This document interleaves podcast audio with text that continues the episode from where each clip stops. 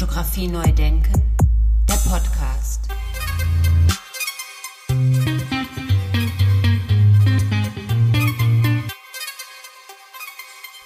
Ja, herzlich willkommen zu meinem Podcast Fotografie neu denken. Mein Name ist Andy Scholz.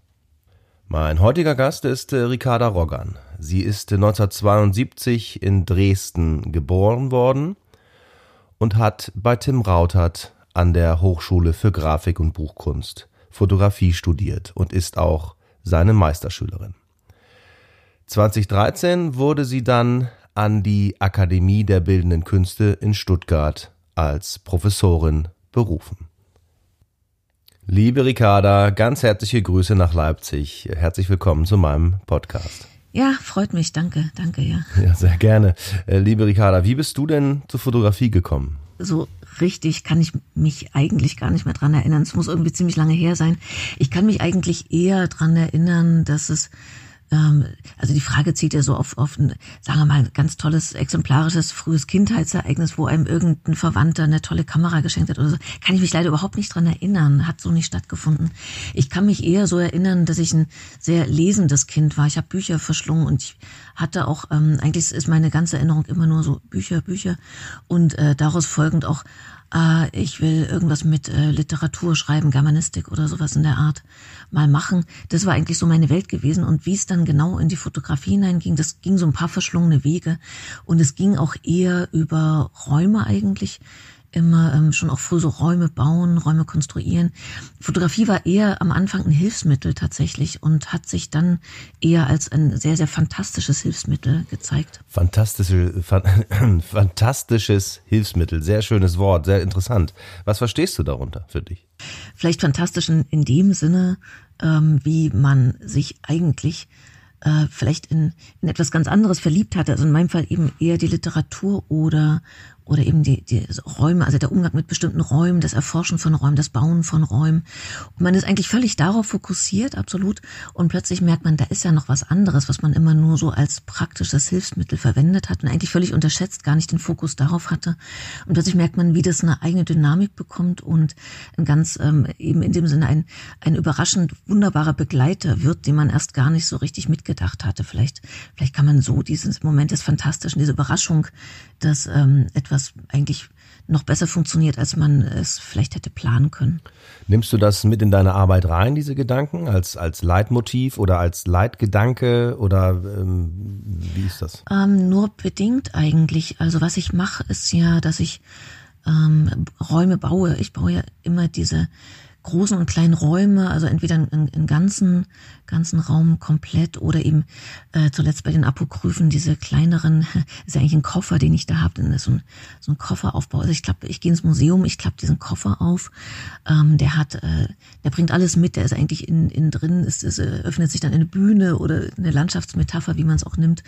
Ähm, der hat seinen eigenen Hintergrund, sein eigenes Licht und so weiter. Und es ist immer erstmal dieses, also das ist vielleicht ein gutes Beispiel, dieser apokryphen Koffer, dass dass ich erstmal, wenn ich kann kein Bild machen, bevor ich nicht weiß, was dieser Raum eigentlich ist, der, der nachher für das Objekt, ähm, den, den ganzen Hintergrund und alles abgeben soll. Und ich baue also erstmal diese Bühne, nennen es manche, oder eben diesen Hintergrund, wie auch immer, diesen ganzen Raum. Und wenn ich den Raum dann soweit habe, dass ähm, darin etwas platziert werden kann, was darin sich dermaßen wohlfühlt, dass es anfängt, etwas zu erzählen oder auch gar nichts zu erzählen und dann dieses Bild gemacht werden kann, dann in dem Moment denke ich eigentlich erst drüber nach, welche Kamera passt jetzt dazu? Und es ist eigentlich, ich habe nicht viel Auswahl, ehrlich gesagt. Es ist eigentlich immer nur noch die Frage, mache ich das mit 4x5 Inch, mit ähm, der großen Kamera, mit der ähm, Großformat oder ähm, 8x10 Inch, aber das ist schon, muss ich zugeben, selten mit 8x10 Inch. Das ist einfach äh, wird immer teurer. Es existiert zum Glück noch, ähm, dass man die Filme kaufen kann, aber es ist abartig teuer. Ja, das stimmt, das stimmt. Ähm, jetzt äh, aber nochmal in die Frage rein, äh, wie charakterisierst du deine eigene Arbeit? Und oder wie hat jemand mal darüber geschrieben zum Beispiel? Ähm, muss ich ein bisschen im Gedächtnis nachgraben. Ähm, eigentlich meistens, wenn darüber geschrieben wird, geht es in die Richtung, die ich auch äh, tatsächlich, das ist auch wirklich die Richtung, wie es was mich so beschäftigt, wo ich denke, das muss einfach einer mal machen und zwar möglichst ordentlich machen. Wenn ich das jetzt nicht mache, dann fehlt das irgendwie, das muss gemacht werden. Und das ist immer dieses, dass bestimmte Dinge, die völlig völlig ähm, unscheinbar eigentlich sind, die aber doch mir wichtig erscheinen, weil sie eine bestimmte Art von Geschichte mit sich tragen, in sich tragen, wie auch immer, ähm, die, dass, dass das nochmal abgebildet wird, dass die sozusagen wie so ein, wie so, eine, so ein letztes Bild bekommen oder jemand nochmal nachgefragt hat, was eigentlich mit diesen Gegenständen ist.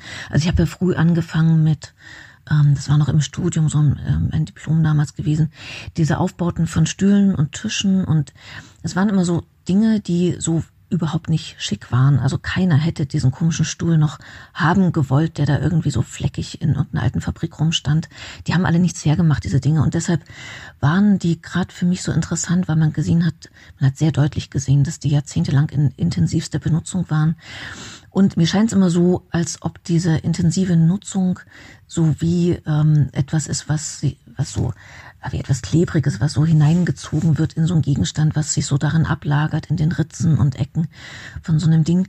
Und wenn ich dann dahin gehe und das sehe, dann denke ich, okay, das kommt als nächstes in den Container und auf den Müll. Aber irgendwas ist damit. Das war jahrzehntelang wichtig gewesen. Und ich will jetzt ein letztes Bild machen davon. Und dann äh, nehme ich, nehme ich die da raus aus ihrem ursprünglichen Kontext, trage sie in den, was ich vorhin beschrieben hatte, diesen Raum, diesen Aufbau, den ich dann für diese Dinge mache. Und äh, mache dort ein Bild, was so ruhig ist, dessen Umgebung so ruhig ist, dass diese Dinge ganz für diesen einen Moment ganz zu sich selbst kommen können und in diesem einen Moment das Bild entsteht, ähm, wo, das muss gar nicht sehr, sehr viel sagen. Das muss, manchmal ist auch ganz gut, wenn die gar nicht so geschwätzig sind, sondern ganz bei sich sind. Ähm, ist immer interessant zu sehen, je, je kleinteiliger und je mehr in so einem Bild stattfindet, je mehr Gegenstände, desto geschwätziger funktionieren die eigentlich, dass sie noch irgendwas sagen wollten. Manchmal ist auch eine ganz große Ruhe, dass etwas so ganz für sich steht und gar nicht mehr redet. Und das sind manchmal die besten Bilder sogar, die so ganz, ganz ruhig in sich sind. Und die, das sind die Bilder, wo ich denke, okay, das muss einfach mal einer machen, das mache ich jetzt halt so. Wunderbar. Das ist eigentlich die beste Motivation, wie ich finde, ne? wenn man das selber das Gefühl hat, das muss jetzt endlich mal jemand machen und dann entscheidet man, jetzt mache ich das und zwar vernünftig. Du hast auch so eine bestimmte Methodik, die du immer wieder anwendest? Ähm, die auch äh, von außen so ein bisschen lustig aussieht manchmal. Also ich fasse die Sachen immer mit, mit Handschuhen an, ähm, aus einem bestimmten Respekt auch vor denen. Und so, das sieht von außen manchmal eigenwillig aus, aber das muss auch sein, weil wenn man es nicht genau festlegt, wie es zu sein hat, schleicht sich manchmal so, ein, so eine unangenehme Beliebigkeit ein, dass es halt so oder anders sein könnte. Das mag ich immer nicht, es muss genau so sein. Und genau so heißt in dem Fall, ähm, dass äh, ich ja diesen Raum zuerst gebaut habe, von dem schon die Rede war, dieses ganze Setting würden es andere nennen, ähm, oder eben diesen Koffer aufgeklappt habe. Und ich finde immer, äh, für mich ist der feinste Moment an diesem ganzen Prozess, dass man es immer nicht so richtig wissen kann. Also sagen wir mal, bei den Apokryphen zum Beispiel, um darauf zurückzukommen, ähm, hatte ich mal in der Hand so ein Kästchen, in dem mal ein Messer von Johann Wolfgang von Goethe gelagert war. Leider war dem Museum das Messer abhanden gekommen, das war ganz peinlich. Aber das Kästchen war noch da und man konnte davon ausgehen, dass Goethe also dieses Kästchen auch mal in der Hand hatte. Also ein ganz unglaublich schönes Kästchen.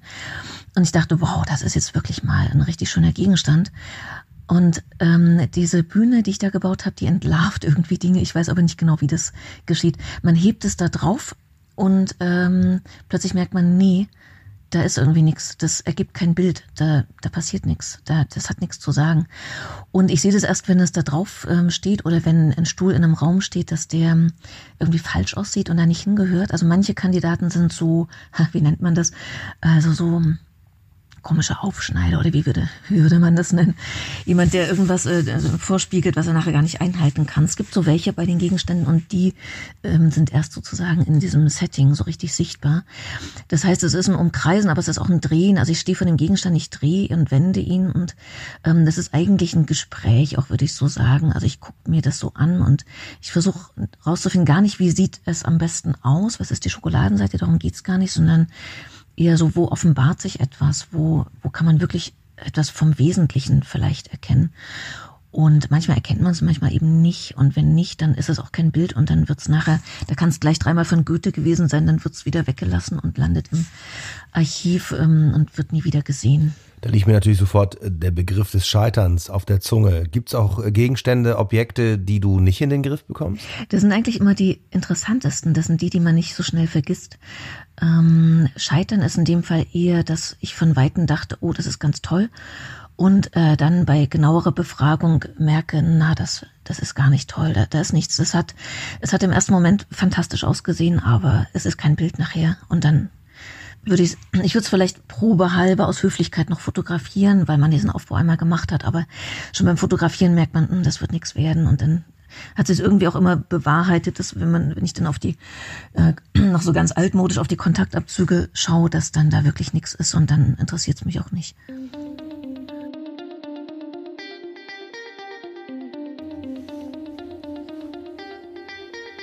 Ähm, bist du komplett in der Kunst verortet oder machst du auch Auftragsfotografie? Ähm, ich bin ähm, ja tatsächlich komplett in der Kunst verortet. Ich mache manchmal mache ich tatsächlich gern so Dinge, die mich interessieren, wo jemand nachfragt. Die, die mache ich gern. Also wann war das vor ein, zwei Jahren?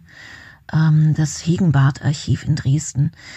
Ähm, das habe ich aber ein bisschen aus biografischen Gründen gemacht, weil ich da um die Ecke mal gewohnt habe und die Gegend ganz gut kenne und dachte, ah, ich mag das eigentlich ganz gern, so das äh, Dresden und da dieses Archiv, das ist irgendwie, hat das was ganz Eigenes. Und ich bin dann da sehr gern gewesen, habe da sehr gern gearbeitet. Da sind auch äh, ganz eigene ähm, Arbeiten entstanden, die mit Hegenbart und seine Situation zu tun hatten. Also ab und zu mache ich das richtig gerne, aber mh, mm, es muss mich aus irgendwelchen Gründen selbst interessieren, sonst könnte ich es nicht machen. Ja, wunderbar. Wir leben ja jetzt in, in Corona-Zeiten, in ganz besonderen Zeiten und Umständen. Und du hast jetzt mit deiner Akademieklasse in Stuttgart ähm, so ein kleines Special gemacht. Kannst du dazu ein bisschen was erzählen? Wir haben einfach ähm, über, über unseren Klassenchat eine große Sammlung gemacht, ähm, dass jeder, jeder Studierende hat da, was ihm so untergekommen ist. Man, man ähm, surft ja ewig durch die medialen Landschaften, gerade im Lockdown besonders gern. Und ähm, was uns so interessant erschien, haben wir da reingelegt und besprochen dort auch in, in dem Chat, ähm, was, was uns gefallen hat, was wir gut fanden, was, was eher daneben gegangen ist. Und das war einfach ein bisschen ausgelagert aus den Klassentreffen, ausgelagertes äh, Parallelmedium, das wir dort sehr viel angeschaut haben, ähm, uns auch Tipps gegeben haben, was, was eben, was uns gefallen hat einfach. Da gab es sehr, sehr opulente Beispiele mit wahnsinnig ähm, ausgefeilter Technik, die dann teilweise, ähm, wo schon sozusagen dieses ähm, das Medium sich selbst eigentlich so sehr gefeiert hat, dass man den eigentlichen Gegenstand nicht mehr richtig erkennen konnte, um den es hätte gehen sollen.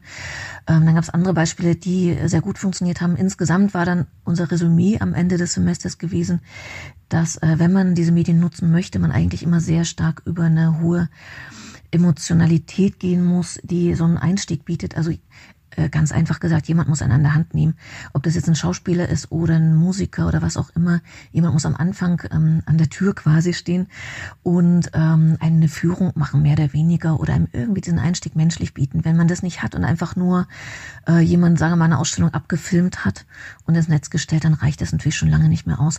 Also diese Prozesse ähm, genau zu beobachten und vor allen Dingen zu sehen, ähm, wie, was, was kriegt uns, was ähm, ist für uns irgendwie so catchig, dass wir es gerne äh, anschauen würden, ähm, was wiederum ist einfach so dröge, dass es uns überhaupt nicht kriegt, was wiederum ist dermaßen trocken, dass es schon wieder gut ist und ungewöhnlich funktioniert. Alle diese Dinge haben wir uns mal konzentrierter angeschaut. Das war eine gute Gelegenheit dafür und jetzt weiß man irgendwie genauer, was man da tut, wenn man sich sowas vornimmt.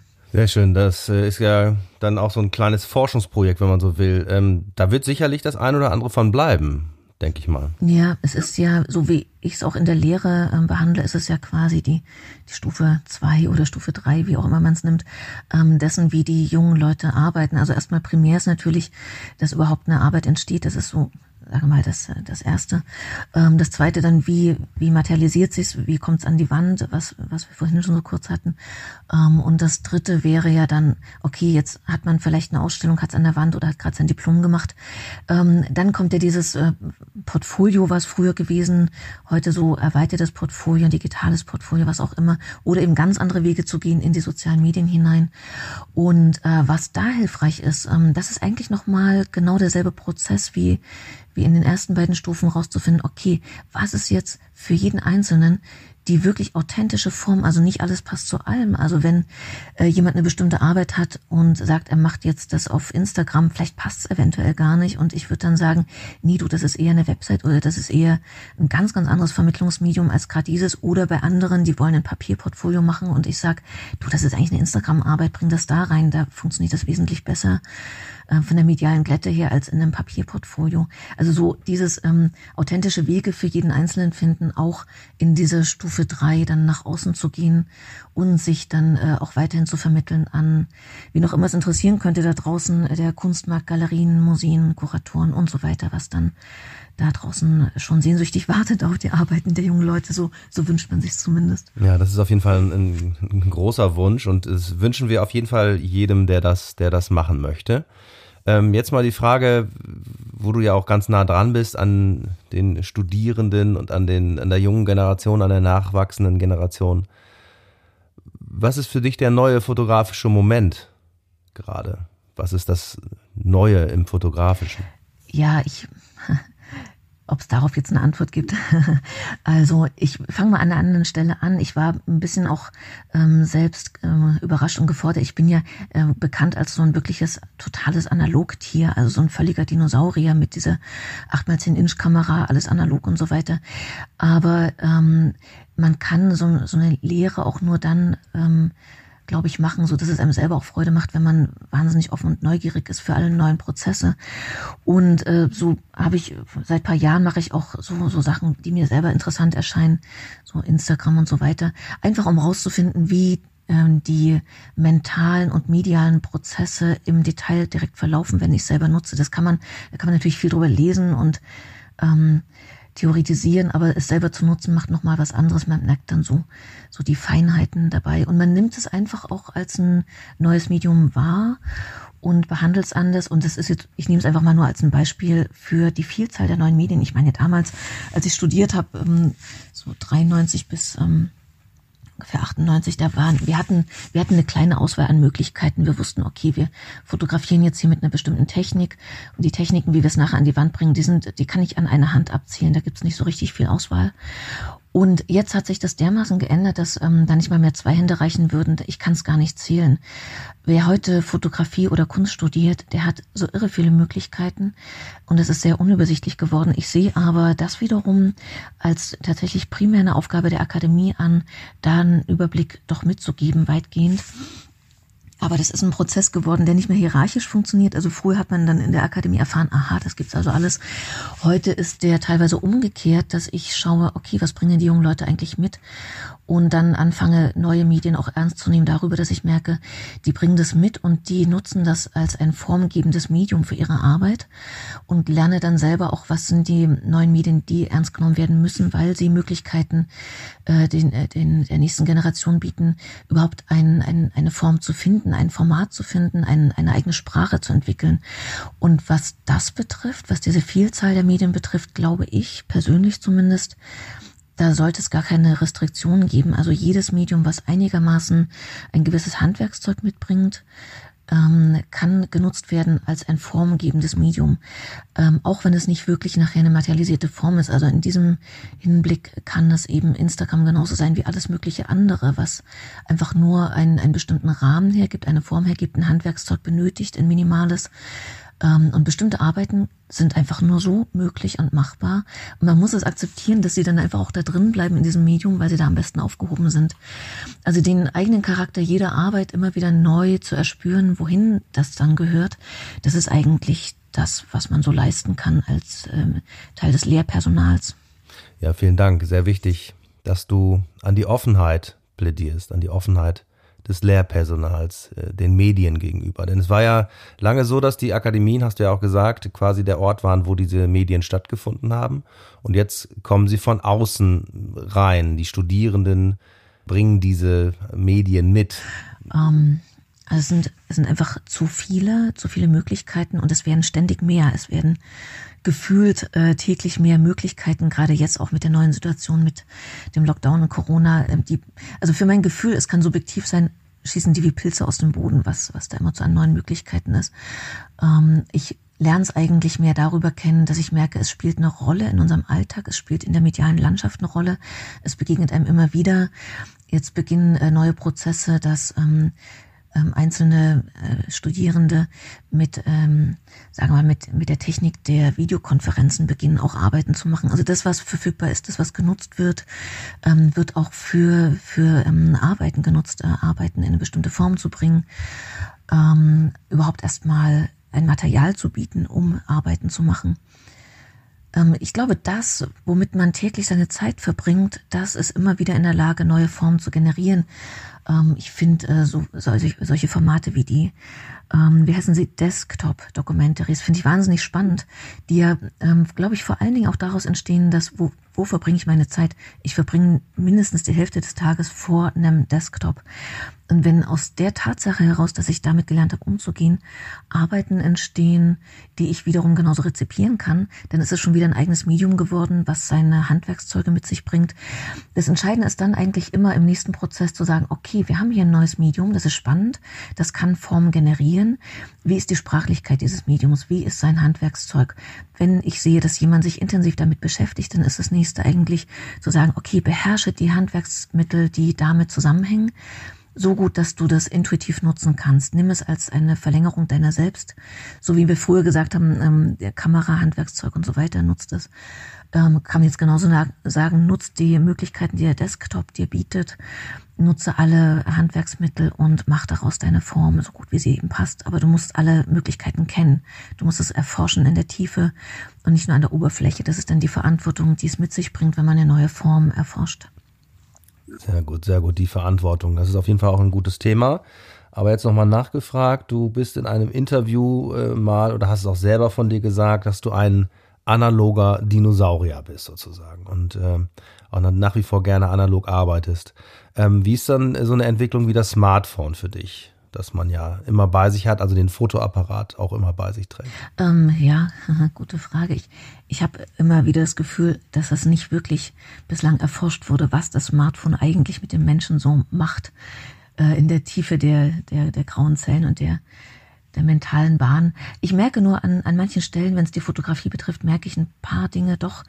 Ähm, wir, wir hatten mal, ich hatte mal mit Assistenten auch so, so ein, eine Sache, äh, die recht umfangreich war, wo zu fotografieren. Und was wir immer gemacht haben, ganz, ganz praktisch natürlich auch, man zückt immer sofort das Handy, macht so einen Schnappschuss und sagt dann, hier, guckt mal, so soll's aussehen und jetzt machen wir das nochmal in groß mit der Großformatkamera, bis ich irgendwann gemerkt habe, ah, irgendwas funktioniert daran nicht, irgendwas ist irgendwie äh, falsch an diesem Prozess. Und mh, was falsch gewesen war, äh, ist, dass man zu schnell das Bild sieht. Und ähm, äh, was vorher gewesen war, als diese Möglichkeit noch nicht bestand, dass einfach viel stärker räumlich wahrgenommen wurde. Ich glaube, das, was insgesamt überhaupt verloren gegangen ist mit dieser Smartphone-Nutzung, ist ein bestimmtes kognitives Verständnis von Räumlichkeit, die Wahrnehmung dessen und vor allen Dingen das, ähm, die Herstellung einer Räumlichkeit im Kopf. Also ähm, ganz konkret habe ich früher, wenn ich Bilder gebaut habe, habe ich sie erstmal im Kopf natürlich gebaut und habe sie dann gezeichnet und habe versucht, ähm, teilweise, sagen wir mal, so von der Mattscheibe abzuzeichnen und so ganz einfache Hilfsmittel zu nutzen, um sozusagen ein Gespür für das Bild zu bekommen, wie es aussehen könnte. Das war eine, eine 3D-Leistung im Gehirn gewesen. Und diese 3D-Leistung, die müssen wir jetzt nicht mehr, das das haben wir sozusagen äh, flach, flach gerechnet, alles mit diesen äh, smarten Prozessen und ähm, es wird dann schon so 2D geliefert. Und diese Abkürzung ist aber ein großer Verlust äh, im Kopf. Auf einer anderen Ebene merken wir es genauso. Beinahe identisch. Ich glaube, das ist dasselbe Gehirnareal, wenn wir immer uns äh, mit diesen netten Stimmen durch die Landschaft leiten lassen beim Autofahren, die uns sagen, wo rechts und links ist. Ähm, und wir nicht mehr, sagen wir mal, vorher eine Landkarte studieren und dann den Weg selber uns erinnern und denken müssen, wo es jetzt lang geht. Das ist auch eine 3D-Leistung im Gehirn, die ähm, verkümmert, wenn wir es nicht mehr nutzen. Aber das ist einfach eine, der Mensch ist andererseits ein irre bequemes Tier und wenn es bequem sein kann, dann hat er auch keinen Bock auf die, auf die Anstrengung. Aber ich, ich merke bei mir selbst, dass 3D-Denken verloren geht durch genau das. Fotografie neu denken? Diskutierst du das dann auch mit deinen Studierenden? Denn du hast ja jetzt ein riesen Konvolut von Leuten, die dir immer die neuesten Sachen mit reinbringen in die Klasse, in die Akademieklasse. Ja, ähm, tatsächlich haben wir, bevor Corona das große Thema wurde und was damit zusammenhängt, wir hatten sehr viel äh, über, über KI gesprochen, über die Prozesse, die da stattfinden. Ähm, das ist immer ein großes Thema gewesen, auch natürlich auch immer in Verbindung mit äh, sozialen und politischen Aspekten. Was ist die aktuelle Lage in China und so weiter? Also da auch genau drauf zu schauen, was passiert da eigentlich. Aber das war eher ein Hinblick, also nicht, nicht so sehr auf Fotografie, eher ähm, was, was interessiert es uns als Künstler? Was wird es für die Kunst in der Zukunft eventuell bedeuten, wenn Systeme, wie man sie in China besichtigen kann, auch bei uns ähm, langsam Fuß fassen, wenn Überwachung stattfindet, wenn Abweichung von der Norm etwas ist, was aufgezeichnet wird? Ähm, dann wird es uns als Künstler ziemlich schnell ähm, wahrscheinlich auch betreffen, weil wir per se natürlich Leute sind, die von der Norm immer zu abweichen, ohne dass wir es zwingend wollen, aber das passiert halt einfach. Apropos Norm und Abweichung, hat sich die Fotografie und die Bedeutung der Fotografie in den letzten Jahrzehnten, in dem letzten Jahrzehnt verändert, deiner Ansicht nach? Ja, absolut, ja, sehr. Und verändert sich auch immer wieder neu in einer wahnsinnigen Geschwindigkeit. Ähm, ich würde das, äh, ich würde zwei Prozesse da eigentlich äh, sehen. Das eine ist, dass die, dass die Bildsprachen im, im Plural, dass die genauso auch unübersichtlich geworden sind, ähm, dass ähm, was oft passiert im Verlauf des Studiums ist ähm, ganz zwangsläufig, dass Sprachen vermischt werden, dass jemand ähm, äh, Mischform erfindet oder oder äh, sich Ungenauigkeiten da einschleifen. Ich rate immer sehr davon ab, weil Sprachen dann kauderwelsch werden und nicht mehr klar lesbar sind. Wenn jemand etwas beginnt, was ein äh, streng dokumentarisches Thema ist, dann ist es immer gut, die Sprache zu kennen und zu sprechen. Wenn jetzt da, sagen wir mal, ein sehr freier künstlerischer Ansatz querkommt, vermischen sich die Sprachen, dann ist die eine nicht mehr so gut verständlich. Da muss man sehr klar entscheiden, will man das? Ist das ähm, dem Projekt inneliegend wahnsinnig wichtig, dass genau das passiert, dieser Prozess? Oder will man doch in einer gewissen Verständlichkeit visuell sprechen, dann muss man die, diese Regeln der, der, ich bleibe jetzt mal bei dem Beispiel der dokumentarischen Sprache, kennen, verstehen, selber sprechen, äh, wenn es verständlich sein soll. Wenn es unverständlich sein soll, hat man alle Freiheiten der Welt. Ähm, so als ein Beispiel, was das betrifft, ähm, diese Klarheit der Sprache, dieses Auseinanderhalten können, das ist auch was, wo ich denke, in in meiner Klasse ist mir das wichtig, dass, dass zumindest bekannt ist, was, was passiert, wenn man es mischt, dass man darüber schon mal nachgedacht hat, dass man das mit im Blick behält. Ähm, das ganz andere ist natürlich, dass jeder in der Klasse seine eigene Sprache entwickelt während des Studiums und dass die auch auf eine Art klar verständlich sein muss. Da geht es um die authentische Sprachbildung. Wenn jemand ähm, dann das Studium verlässt, sollte er quasi seine eigene künstlerische Sprache so flüssig sprechen, dass, dass er sich dessen sicher ist und ähm, nicht durcheinander kommt draußen wenn es dann in die kalte Wirklichkeit hineingeht. Das ist so die, die eine Richtung, äh, die ich so sehe, dass man die Bildsprachen weiterhin, auch wenn sie oft nur noch in geschichtlichen Spuren wahrnehmbar sind, aber dass man diese Fotogeschichte doch so weit kennt und die Geschichte der Medien, die gerade uns umgeben, dass man sie in, in sprachliche Begriffe fassen kann. Da ist natürlich ein großer Teil einfach, dass wir, dass wir Worte haben, die das bezeichnen können ähm, dass wir wissen, wovon wir reden. Aber das ist so ein Prozess, der in der Lehre stattfindet. Der ganz andere Prozess, wenn es um Bilder heute geht, ähm, ist, dass äh, durch das Digitale ähm, die, die Formsprache der Bilder sozusagen ähm, äh, völlig unsicher geworden ist und nicht mehr so richtig äh, klar zu unterscheiden. Also was ich damit meine, ist, dass äh, immer wieder Prozesse, die wir aus dem analogen Bereich kennen. Ich nehme jetzt mal das Beispiel ähm, Baryt-Abzug, äh, dass äh, das Digitale irgendwie es schwer hat, eigene Formen zu finden und sich an bestehende Formen gerne andockt.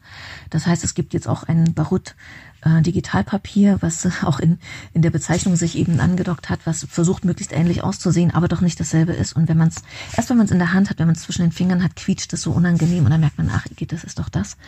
Und man sieht es aber fast gar nicht mehr.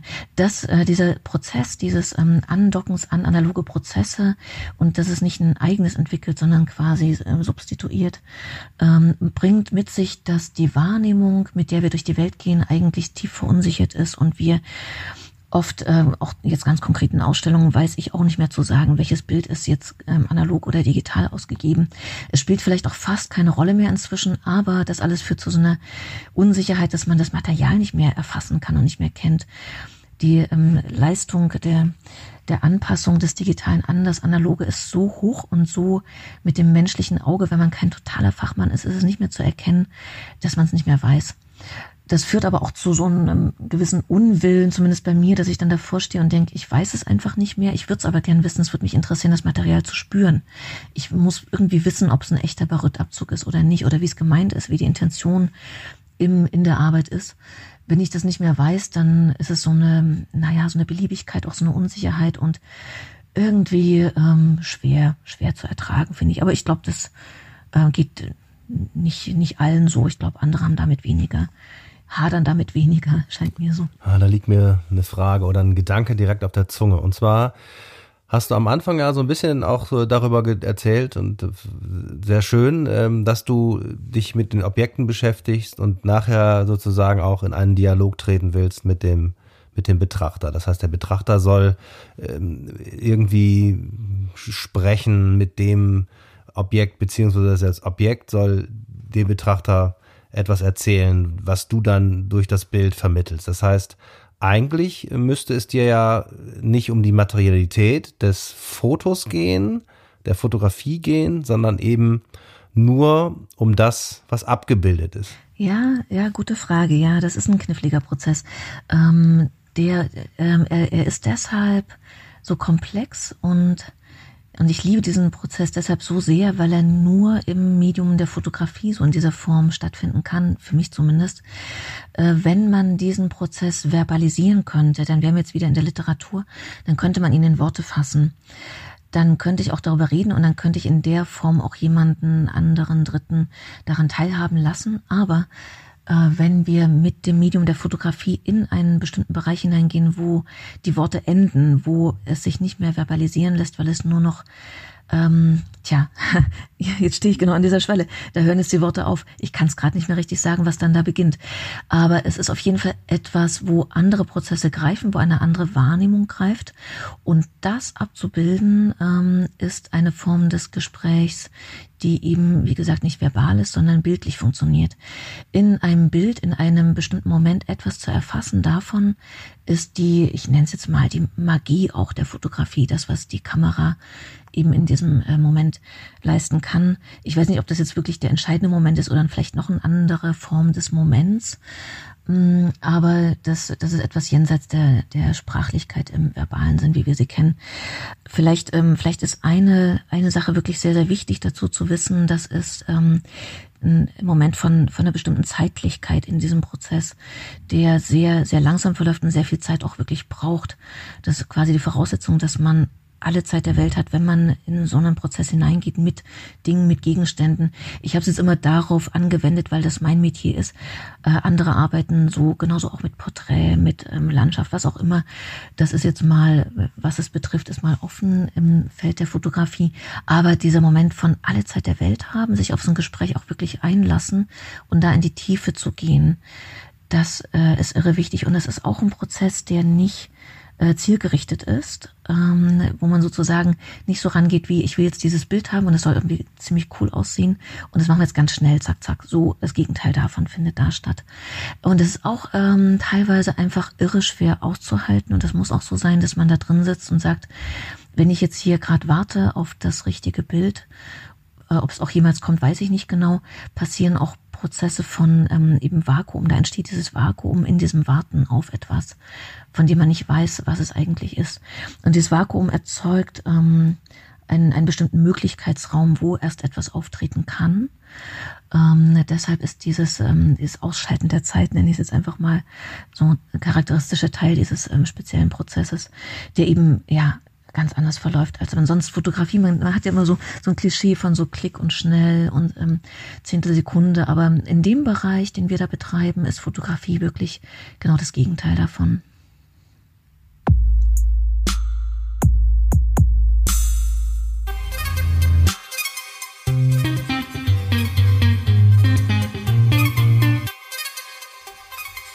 Ja, liebe Ricarda, vielen herzlichen Dank für das Gespräch.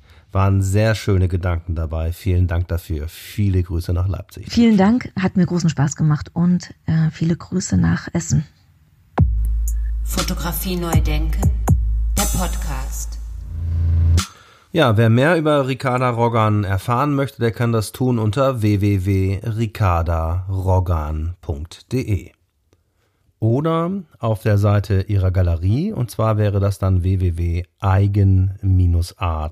www.eigen-art.com und dann unter der Rubrik Künstlerinnen. Wie immer sind diese Informationen auch in den sogenannten Show Notes zu dieser Episode zu finden und dort können die Websites einfach angeklickt werden. Mir bleibt da nur noch zu sagen, herzlichen Dank fürs Zuhören und bis zum nächsten Mal. Ciao, ciao.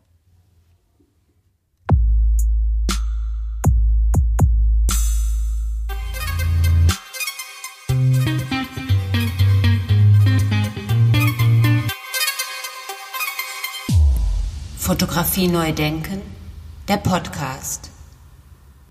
Eine Produktion von Studio Andy Scholz